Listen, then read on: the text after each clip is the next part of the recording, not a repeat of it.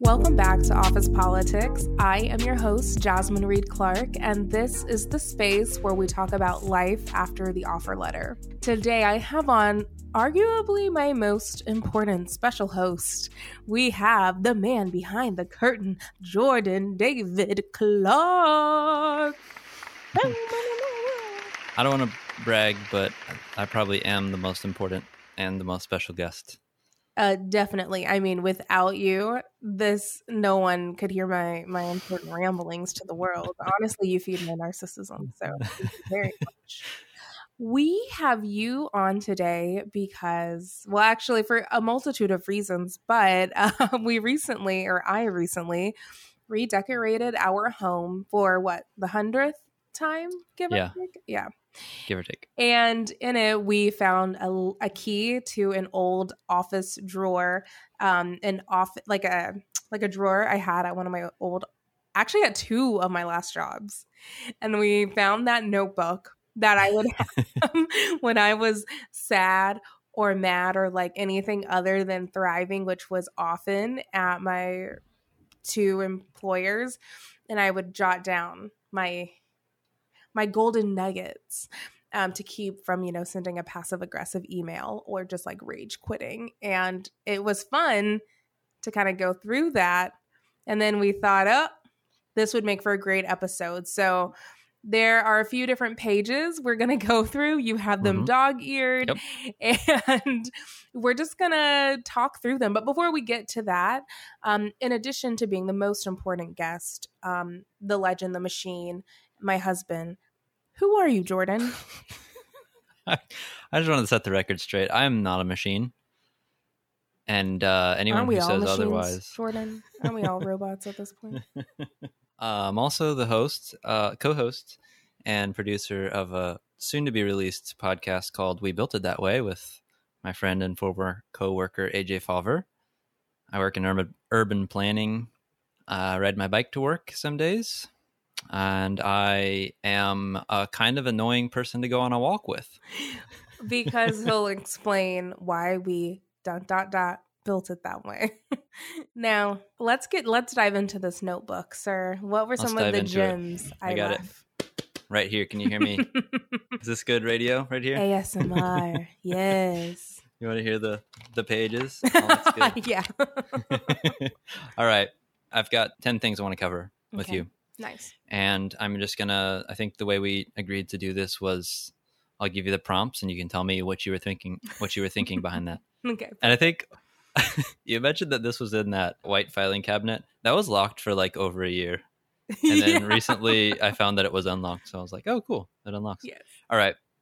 So let's unlock these golden nuggets of wisdom. hmm Let's put in It's some dreamy background Yeah, music. that's, a your job. transition. okay. Number one, don't waste your words on people who don't want to hear the truth. Candidly, this could have been about a lot of things. But the thing that really, really comes to mind is do you remember when I was first launching the DEI program at a tech startup? We're going to leave guilty and innocent will be left nameless. But Just look at our LinkedIn, you can figure it out. right. So, and I remember having to explain why a certain DNI program was important, and that one person he just didn't care. And remember on the airplane, I was like, I get it now. I am over here busting my ass trying to convince someone why equity in the A work. boss of yours? Yeah. Well, it was Uh-huh. like a Somebody like an important. adjacent. Yeah. Okay. A leader I had to work a stakeholder. And I kept losing my mind. And do you remember like I joked in therapy, I've lost like I, I projected all of my daddy issues onto that person. just being like, I just want you to say you're proud of me. But in this case, I just wanted him to be less racist, I guess, and just care more about black people and equi- equity at work. Mhm. And it took me, I think, just losing a lot of sleep and a lot of tears and realizing that you cannot change everyone's mind. And maybe this happens in your industry Mhm. too with yeah. sustainability. It's like you may never get to to the heart of certain developers Mhm. but then you have to realize you're not necessarily building it for them and i know that's Yeah. what i had to get to was i'm putting together an erg because i believe maybe person a over here doesn't get it but person b c d e f g need it get it and we're gonna there's gonna be power in numbers and Yeah. realizing like you can't make everyone happy but also you can't make everyone see your point even when it's painfully obvious Yeah. I mean, I think there's something to be said for uh, trying to plant in more fertile soil, right? Because like not everybody's going to see the the beauty in the changes that you're hoping for. Exactly. So, you know, keep. I, so, I think the lesson really here is that train, you got to chug along, choo choo, beep beep, and realize that if people don't want to get on your train, leave them on the tracks. Yeah. Also at a certain point it's like survival for you too. Like you got to preserve your energy for, you know, the long road ahead. If it if it's something that's really important to you. Yeah, word. You also said something that was interesting about projecting like daddy issues onto somebody. And I Mhm. think that it's probably like a good future episode just about like we all bring the issues that Yeah. that we obtained through growing up in childhood to work and the more like the sooner we realize that and then work on that, we could probably all have healthier experiences at work. Boom. What is the next golden nugget I dropped in that notebook? You are probably smarter than most people at the top. Oh, yeah. I Was that you talking to yourself or just yes okay. Cuz I agree with that. um but okay it's kind of like you're you know when you're young and you have to have that realization that your parents aren't superhuman and they're not superman and they're they have they, they make mistakes just like you Yeah. i think i had to go through that with executives in the c suite i thought they must be geniuses and i'm sure some of them are or some of them are incredibly gifted and talented within certain specializations. However they're usually not the smartest person in the room. They might be the savviest person in the room but once i was finally joining albeit being a fly on the wall at times but once i was joining that seat at the table or i guess like really being a kid under the, seat at the table i realized like i'm just as smart as these people. I'm just as hardworking. It's that Mhm. whole thing like jeff bezos doesn't work a gazillion times harder than anyone. But even to like i think scale it down and make it a more relatable uh, example the boss you have is likely just as intelligent as you are. Maybe they just have more experience or they have better people skills or they know how to um, see an opportunity and seize it or see an opportunity and exploit it. You know depends on which Yeah. company leader we're talking about. But that was a big lesson for me to learn. I'm not the dumbest person in the room just because i don't have a chief title. Yeah, I think a lot of times the people in the room uh, have ladder climbing skills yeah. first and foremost, and that might not necessarily mean that they're the smartest or um, the most prepared. And I also don't know that it always matters if you're like super smart. 'Cause there's different ways of being smart or, or Mhm. intelligent, and also sometimes they were just like in the right place at the right time. Like they got there early enough, and they're Mhm. just like there was like three people when it started, and now there's like 300 and they're just like still at the top, whether they belong there or not. So Yeah. That's funny. Without saying names or giving too many details, there is someone at a former employer, and we would joke if they left that company today, they would be in for a rude awakening because yeah, they go into meetings and it's almost their shtick to be a brat and like f- like throw things. And it's like, I mean, that's cool, and you probably saw that in like some movie with Mark, somebody portraying Mark Zuckerberg or something, but that's not real life. And please don't do that at your next employer. All right, number three, don't risk business and pleasure with friends you want to keep. Yeah, this one is delicate. I was in a situation that you know there you know a lot of the details around, but essentially I had to become a friend's spouse's boss.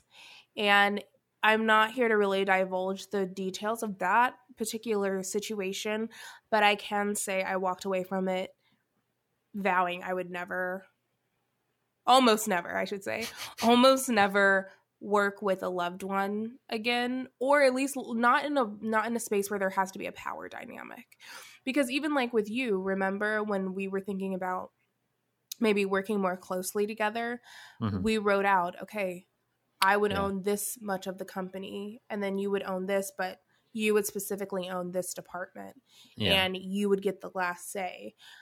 Um, but I think with that particular thing, I lost a friendship, and that really sucked.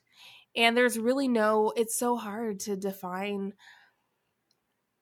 to define relationships and really put i think hard boundaries especially with someone like me i i like struggle with boundary setting in general and i know people do it like jack's wife kim who's been on the podcast Yeah. her and miriam have their own fashion line and they seem to do it really well so it's not to say it can't be done i just don't Mhm. think that's for me and i think that i already lead with heart empathy and i'm more likely to be taken advantage of or more likely to put like a, like assume a lot more accountability and Yeah. responsibility so i don't think it's healthy for me to work with friends That's a really good point. I guess keeping in mind that these are written to you and then for the listener, I guess to determine how much of you they see in themselves. Because, Right. like, yeah, I think the takeaway is like not necessarily that it's a bad idea to work with your friends or people who you're already close to, but like really have an understanding of how, of like your own personality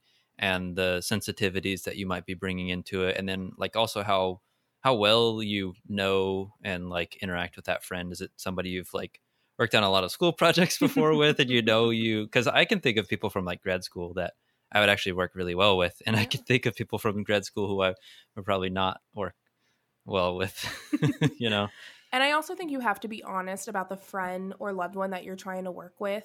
That particular situation I was in, when I look back in Mhm. retrospect, there were red flags just about communication style. And I maybe saw some of the writing on the wall and I went into it blindly optimistic or almost just like, you know, I don't think this, because I even said to you, I was like, I don't think this is a great idea, but Mhm. I have to do this. And Mhm. I would, if I could do everything all over again, I'm grateful for the lesson, but I would say to someone, I don't think that dynamic is going to be healthy for our friendship. And to me, Mhm. that's more important. But let me see if I can help get this person a job elsewhere.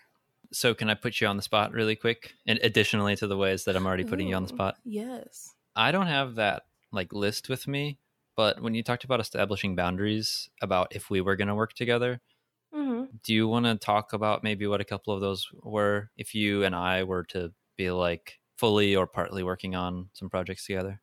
yeah, I don't like have the list in front of me either, but I remember you would have owned a lot of the creative direction. So it would be at the like I would treat you like the CMO. And so just like with a CEO and a CMO, it could say like, "Hey, these are our directives for the next quarter." And while yeah, I mean, I guess a CEO I could trump you, but more so what I would do is just if you're like, no, I'm really passionate that we have to use mustard yellow instead of eggshell yellow, it'd be like, okay, like you are the CMO. That's ultimately your decision. And I and that's what we would have to establish up front. I remember that Mhm. being a big one of Jordan gets to own communications, marketing, Mhm. graphics, and I would get to own more so the overall vision. And then you would own project management and you would get to decide what tools we got to use. Uh huh. And we were just playing to each other's strengths ultimately. Yeah. Do you have any other tips for for people who are like in a relationship or just a friendship and they might want to work together?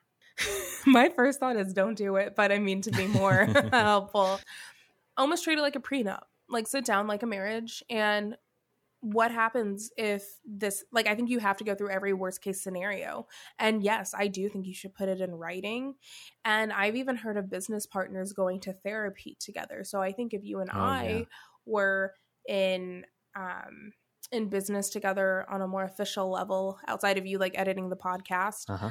maybe there is a uh, I was going to say occupational therapist. That's totally different. But we would go though. to a someone who could help us through that communication Mm-hmm. barrier or a leadership coach essentially.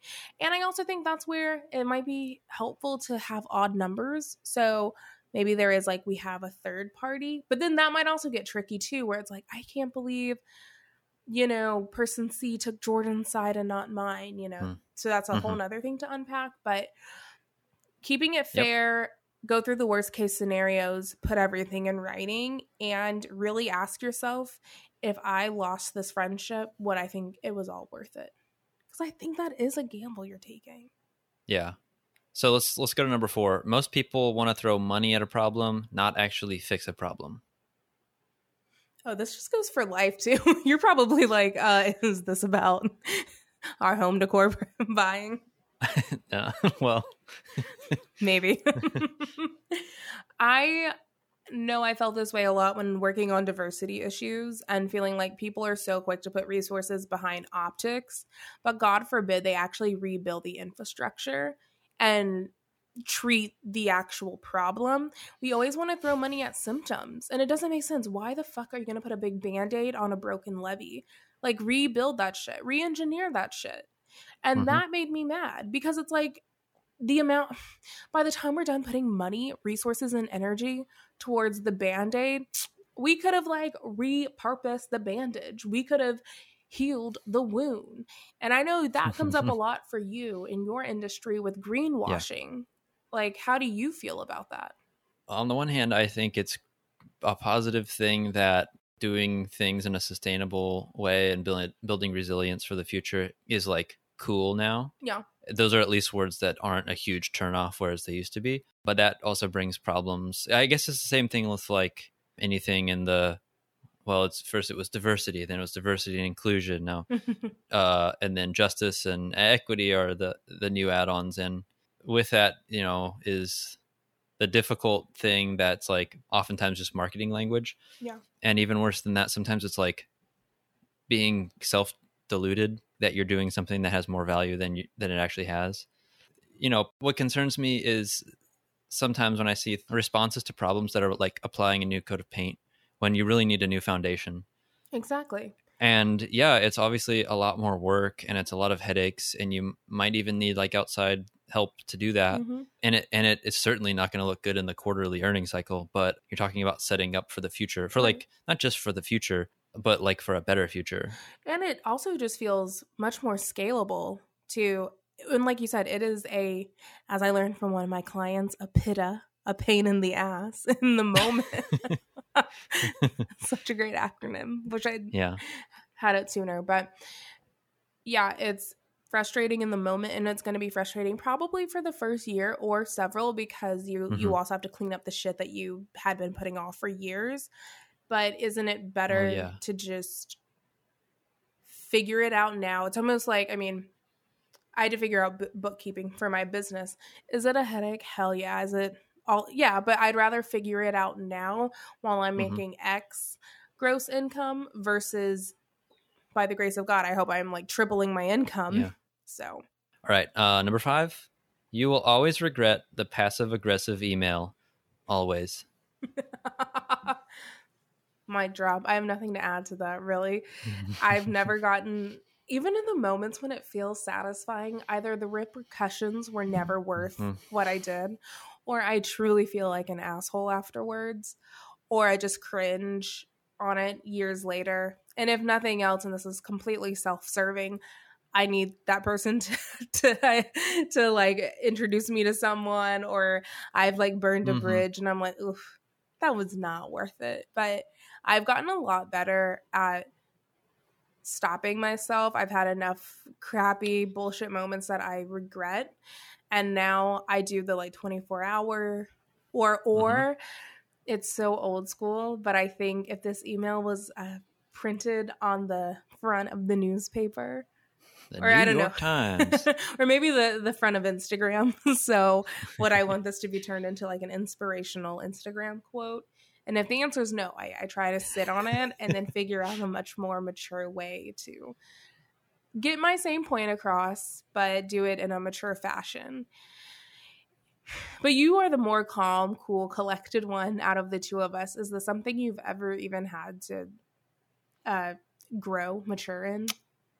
i have not had too many difficult coworkers But also, you're very direct at work. like you don't and I don't I mean we could blame this on like who like nature versus nurture, but I also don't think you feel the pressure to sugarcoat things. I really try to tailor it to who I'm talking with. Um, I'm not afraid to give direct feedback, but I I do make an effort to not have it come off as just like pointlessly critical.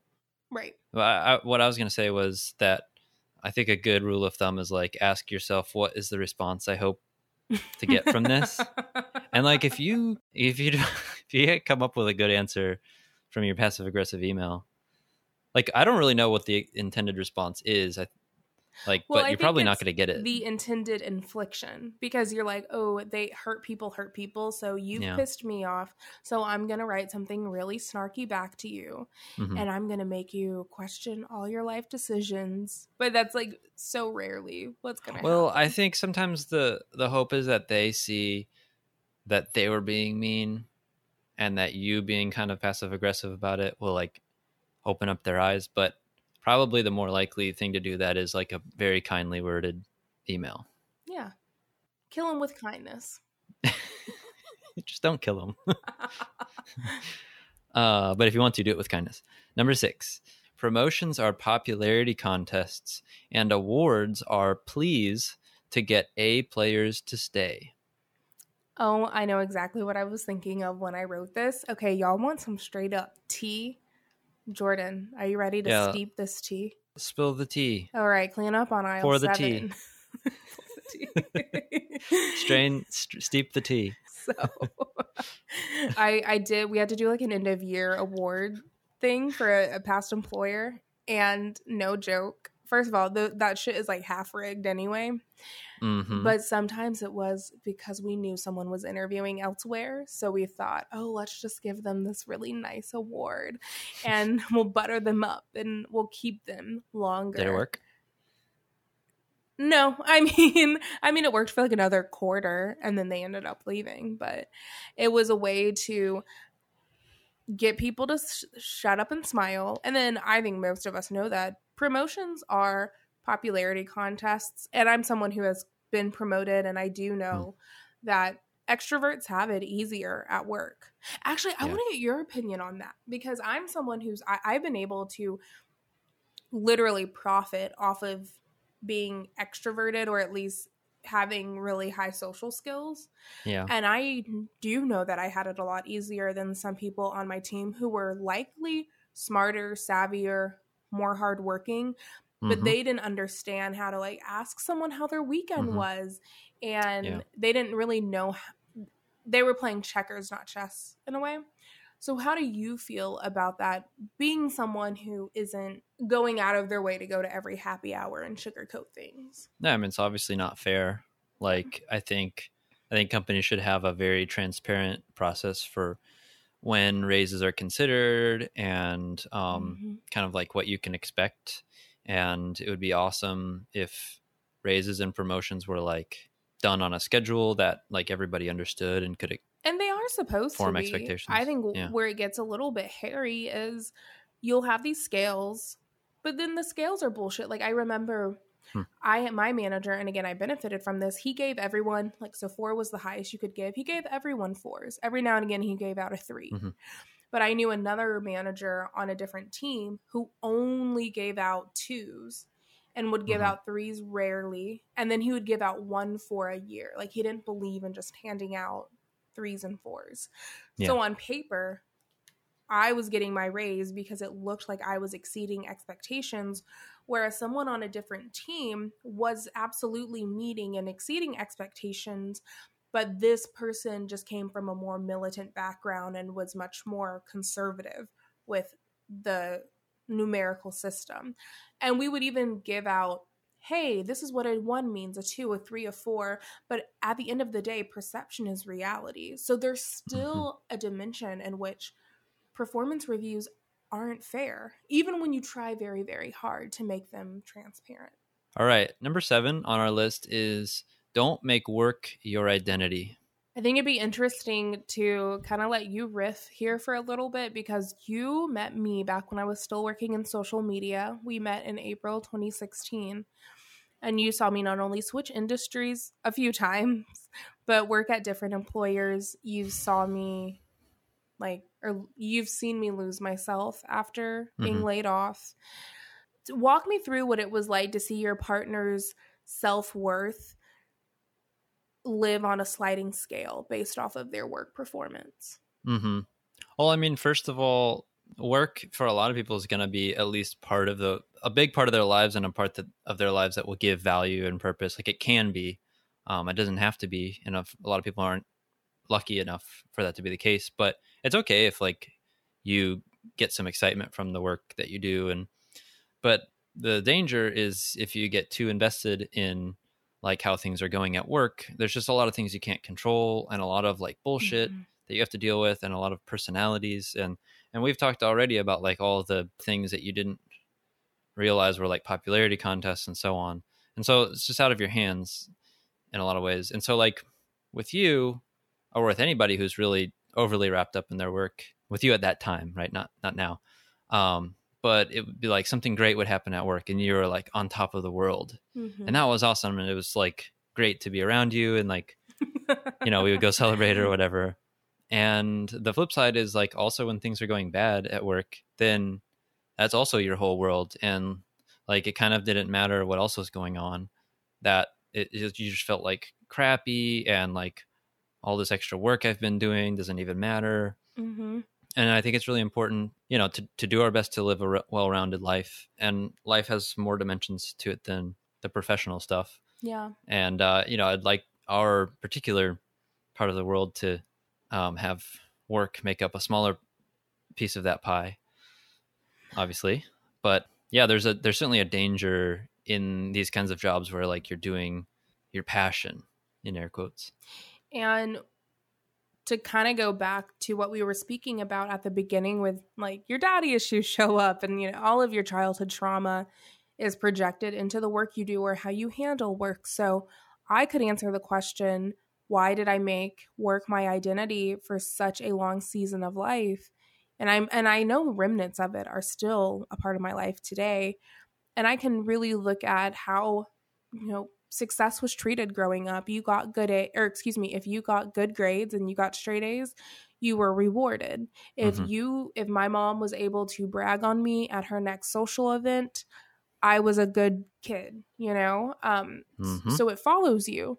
So I can kind of point and show you where I went quote unquote wrong, where there were cracks in my foundation. So where did you, whether it's quote unquote going right, or where were you able to cultivate the kind of self assurance so that you didn't need a job or a title or um, a salary number to define who you were and how you saw yourself? You're asking that m- me personally? I'm Yeah, I I'm- mean, at I'm least not- when I knew you, you never were like, you just, you had such a healthier relationship with work. Hmm. Uh, I'm I'm not sure I'm as good at this as you as you think, but part of it was like just finding things outside of work that made me really happy and really content, and um, developing habits and leisure activities. I guess that were not expensive for one. Like Mm-hmm. a lot of the things I used to do are free or really cheap, Yeah. um, and they're things I can do for the rest of my life and like just keep enjoying. And I'm interested in a lot of things that don't always have to do with my work, and so sometimes I get home and I'm just looking forward to doing something else, and I try to make friends so that they're also a part of my life. It sounds like you created an identity literally outside of work. Yeah, I, I guess I never like. I'm having trouble coming up with the answer just because No, like I, I don't spend a lot of time thinking about it.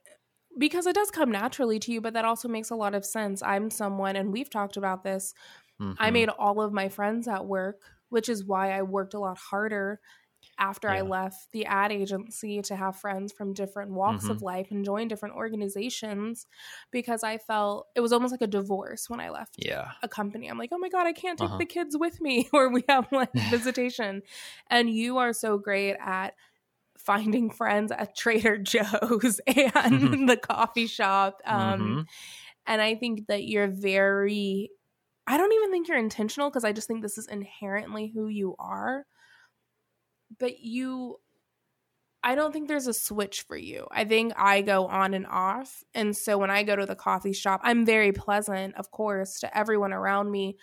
But I don't think I'm as open minded, thinking, oh, this Yeah. person might be interesting to talk to. Like you met a guy who is a civil engineer this morning at the coffee shop. And I'm like, My I arch probably. nemesis in the field of Yeah. urban planning. but I'm just like, I probably wouldn't have even started a conversation with the person behind me. Well, I think it's um, also maybe like a temperament thing as much as anything because like I never was really jealous of like the person at like a hot shot like job. I would be more interested in like the life that person was living, right? Mhm. And so like when I after college I went and taught English in Spain and like I was leading a pretty low ambition life, I guess you could have said, because I was teaching English 4 days a week and then I had long weekends and I traveled and just hung out.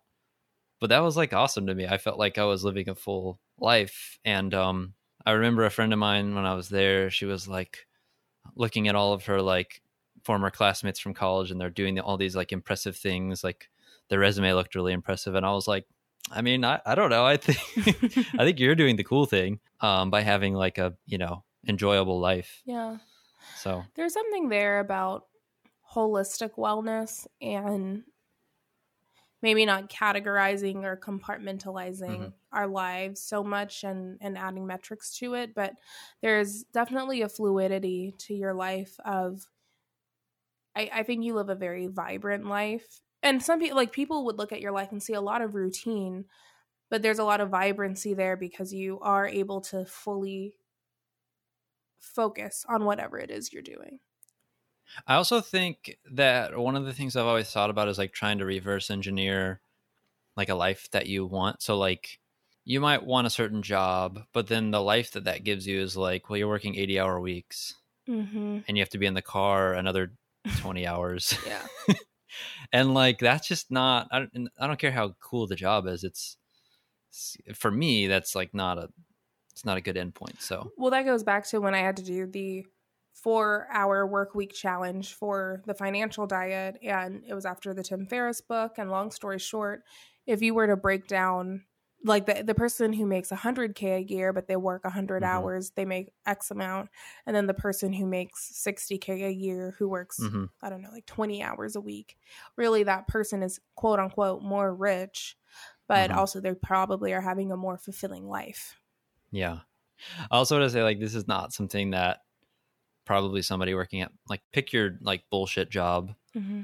Probably not something that a lot of people struggle with. Probably a lot of people want it to be less of their life, just like time wise, Yeah. Word. but are in no danger of making it their like identity. Um, okay, we should move on. Uh, number eight is people will get away with stealing your ideas. you know what? I'm not even going to be bashful about this. I won't say the company because, you know, defamation. But I was working, this is back when I was working in social media. And technically, I do know we signed uh, so like an NDA or like an agreement about if you come up with an idea, it is technically the company's intellectual property, which I Uh-huh. totally understand. But the fact that they straight up used it, and I think they even pitched it for a Super Bowl commercial, and it just later ended up being their spring campaign. And Mhm. I, I'm just like, you know, you could have you could float a girl a text, you could float a girl a check because you built a whole campaign around my idea right before I left. Um, but then I, someone else, my manager, just got all the credit for it. And I want to be clear in case she, she ever can connect dots and listen to this. I learned a lot from her, and I do think overall she was a good manager. But if she had any flaws, it was the minute you started to outshine her, she was like, don't forget who's queen bee in this bitch.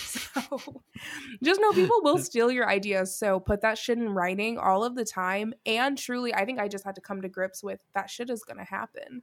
And you can't, which kind of goes back to why you can't derive a lot of your self worth from work. Because Yeah. I remember feeling so crummy when I saw it air and I saw the script and realized and seeing directed by, and I'm like, motherfucker. But um and and I think I would still be pissed today, but knowing that you have to stick tr- stay true to your mission understand you are going to meet people who will backstab you. Remember that was a hard thing for me to learn. I like i've come home crying to you so many times because i'm like oh my god. Like it's almost funny now but i remember crying to you and the lights were out and i was like people just they don't do things because it's the right thing to do. And really realizing Mhm. that having empathy is not inherent among everyone you meet.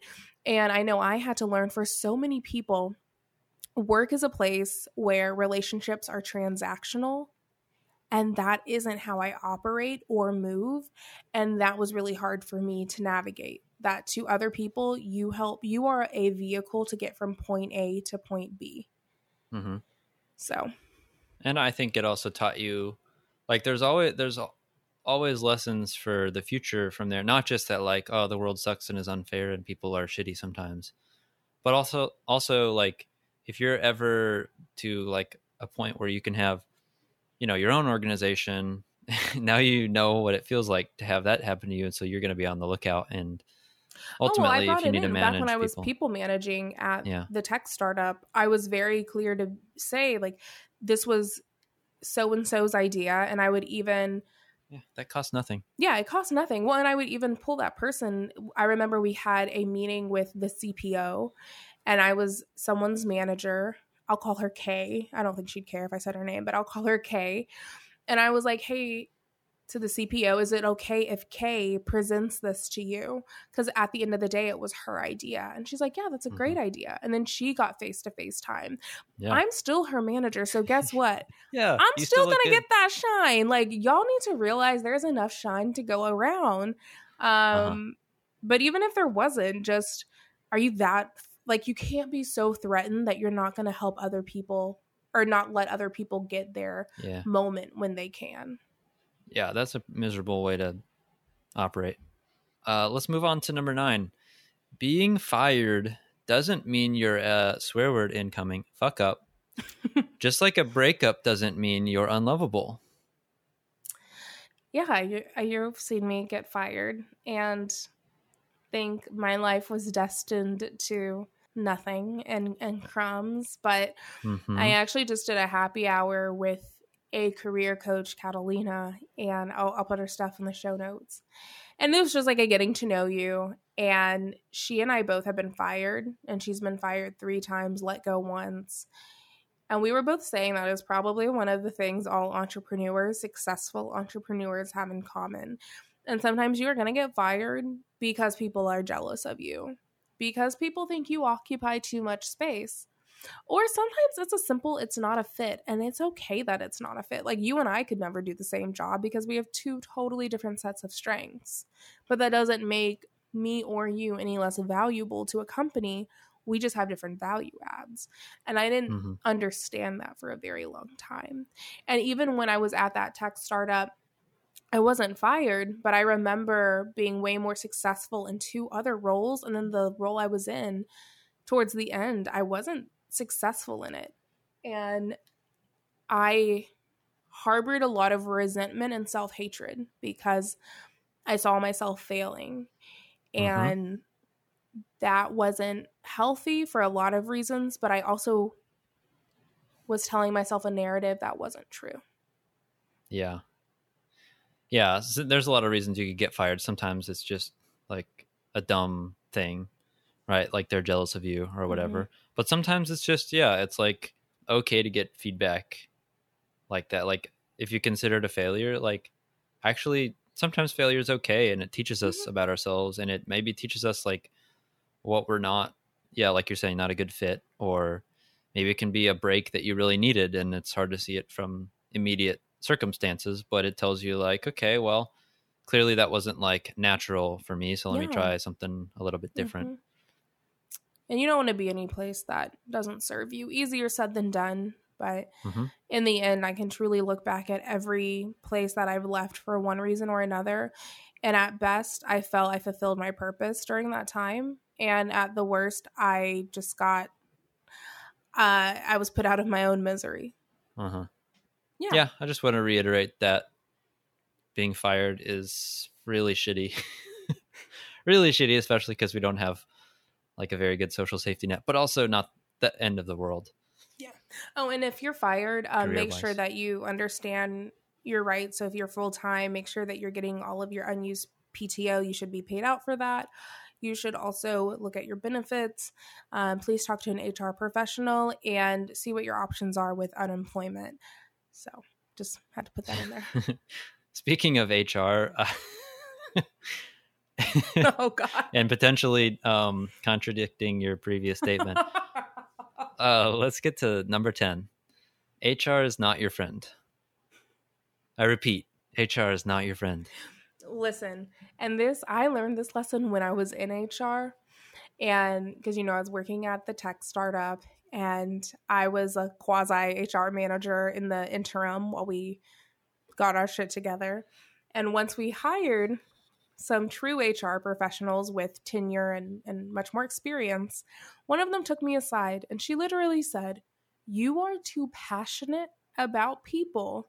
We are not here to be people's friends, therapists, or advocates. We mm-hmm. are here to protect the company. And if you really want to be successful in this industry, you should realize that now.